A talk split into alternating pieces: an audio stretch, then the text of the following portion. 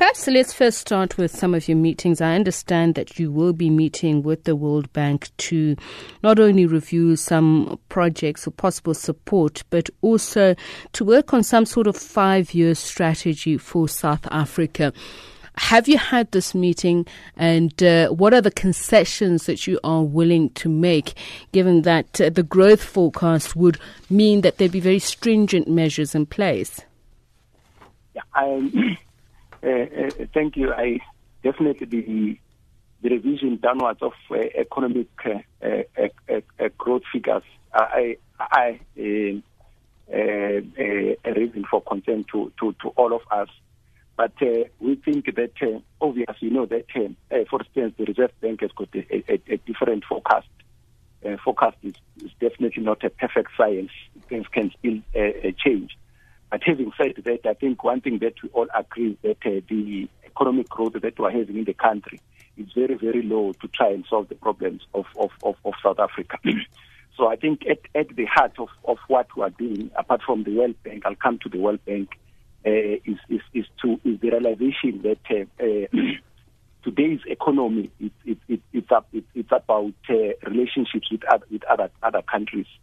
It's interdependence with other countries. It's trade with other countries. It's trade with with, with the with the region. So the time of what you call autarkic economies is is, is, is long gone by.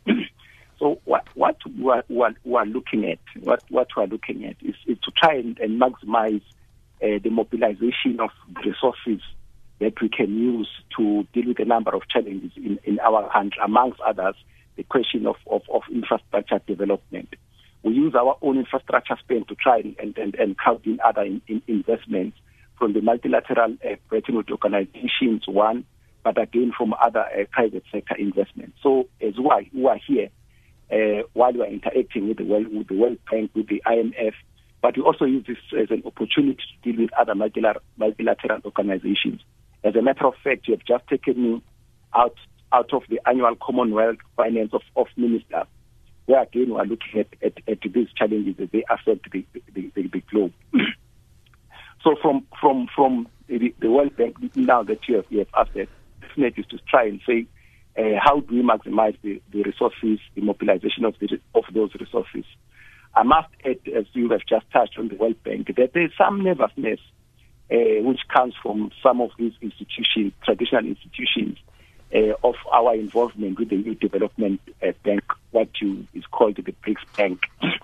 so one of the things that we have been trying to say is to assure uh, the World Bank and other institutions that uh, we see the New Development Bank not as a competition to the World Bank, for instance, but as more of a complementary partner as a partner of what uh, the World Bank and other institutions are already doing in South Africa. Mm. Uh, and the reason I ask about the concessions that you're willing to make if you're going to enter into some sort of strategic uh, plan with the World Bank and if you're going to also be true to the G20 uh, compact with Africa is that uh, the, the, the issue of reforms, as you yourself point out, and uh, uh, for instance, if you are asked to uh, deregulate or reduce government uh, uh, regulation in terms of diminishing profits or, or, or you know, encouraging privatization or even uh, eliminating the concept of the so-called public good or community. Are you willing to make these uh,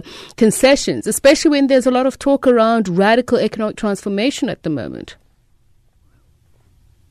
I'm not sure about about about concessions. For instance, I think uh, the government has, has, been talking about the question of introducing some strategic equity partners in some of our state-owned and, and, and enterprises. I think that that provides an opportunity for for for other uh, role players, economic agents, to come and play in the in, in that space. The Minister of Finance is on record, for instance, as, saying that definitely when you look at uh, South African Airways we'll be looking at, at, equity partner. You may also be looking at, at, at, at other state-owned enterprises. Secondly, I think we have also spoken about the the selling of, of what you call non-core assets, and it's something that we, we are busy, or different departments are busy trying to identify, so that we are able to get out of those things that uh, don't play any strategic strategic role uh, in the economy of, of, of, of South Africa, or we get partners in those that we think are very strategic. So um, in terms of regulation, uh, obvious, I'm sure we'll deal with each and every case on, on, on a case by case basis. But we think that uh, uh, uh generally we, mm. we, we, have been uh, interacting with our private sector as far as looking at regulation. You know, uh, it's very difficult to say a priori that we are willing not to regulate at certain places because regulation it becomes a, a, an, an, important part of economic growth. Mm. You remember, for example, if I, if I may, the global the global economic crisis that we we, we are, we are reaping the bitter fruits uh, of now that started in 2009 is blamed on on on, on a, a wholesale deregulation of of many industries, in particular the financial services sector. So the, the question of deregulation can't be seen as a, as a panacea of our problems. And I guess that's the point I'm I'm going back to, Deputy Minister. You said yourself that one of the things, primary things you're there for, is to mobilize infrastructure capital.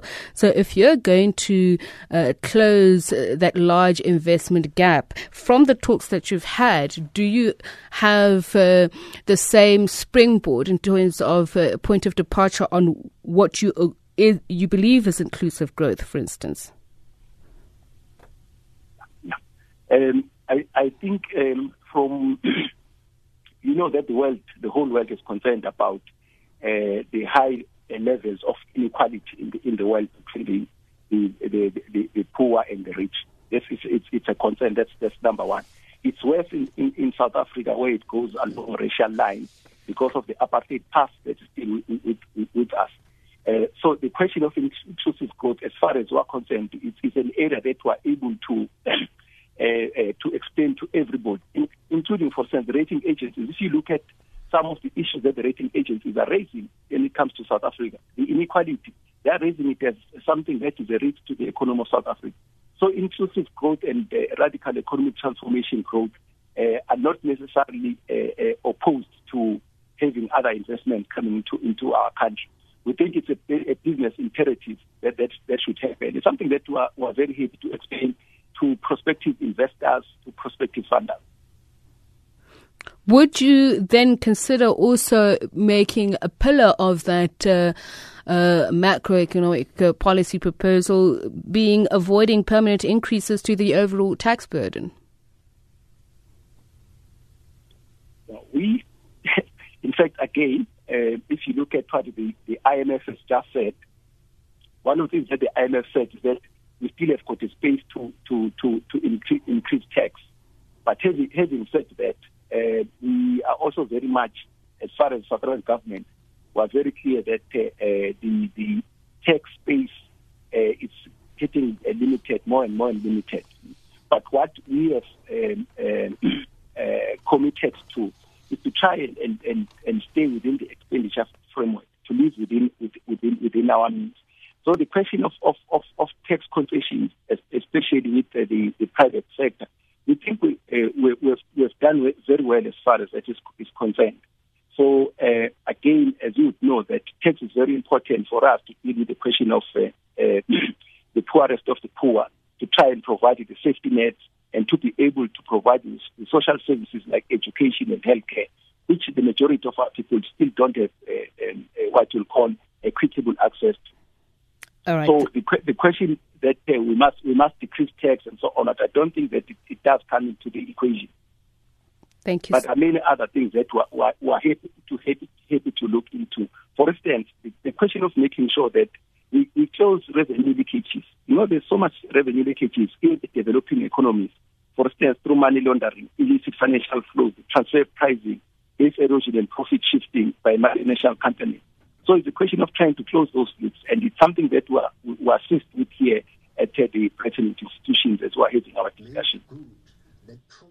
Thank you so much for speaking to us, Deputy Finance Minister Sifiso Buthelezi, speaking.